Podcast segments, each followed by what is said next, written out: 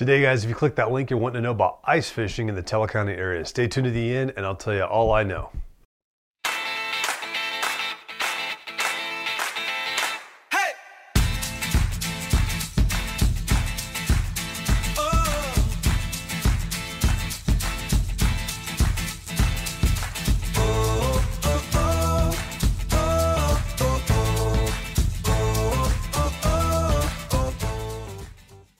Hey guys, so today we're talking about ice fishing, and I'm going to tell you all I know, which I'll be honest with you up front is not a whole lot. I have not done ice fishing yet.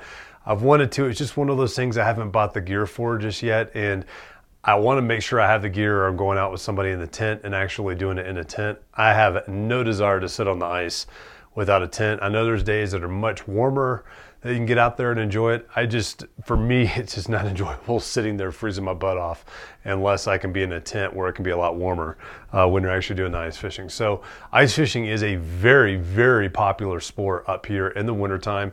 We're already starting to see a lot of our reservoirs and we're starting to see a lot of our little uh, ponds and lakes out here starting to freeze.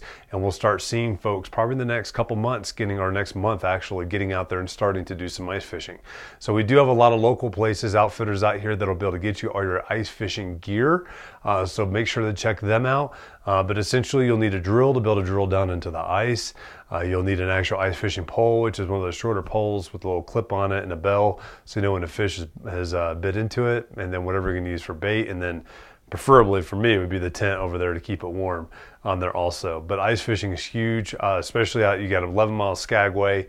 Um, you got all these different places up by Victor different spots that you can get into that, that actually have the ability to go out there and ice fish. And you'll see a lot of folks will have their spot they go to all the time.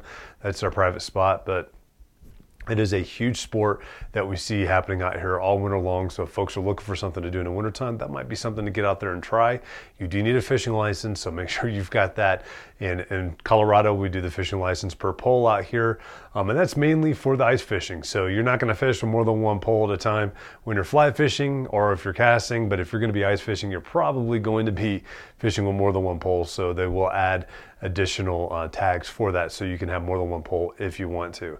There's some folks have gotten some monster walleyes, monster fish out there when they've been doing some ice fishing because you can get out there in the middle of the lakes on the sides where it might not have been as accessible during the summertime when there wasn't ice out there, but you can get out there and check those out. And this is a sport that you see all across Colorado as well that folks love to do and get out there and do. And oh, by the way, if you're ice fishing, you catch a fish, you don't have to put it on ice in a chest and a cooler you actually have the ice right there. You can put them on to keep them they'll freeze them and you'll actually be able to preserve them until you can get home and clean them and do whatever you need to uh, to prepare them to eat and enjoy in that in that aspect so another really really cool little hobby you can get into out here with the ice fishing lots of folks absolutely love it uh, they're religious about getting out there as many times as they can during the ice fishing season so certainly check that out if you're trying to figure out especially if you're an angler and you're like ah I don't want to go freeze my butt off uh, trying to tie knots in the middle of the wintertime on one of the moving waterways. People do that. People do do still fly fish in the wintertime. They'll fly fish year round.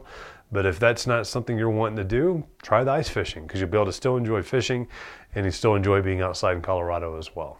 If you've got any questions, comments, whatever you've got, please send them to me.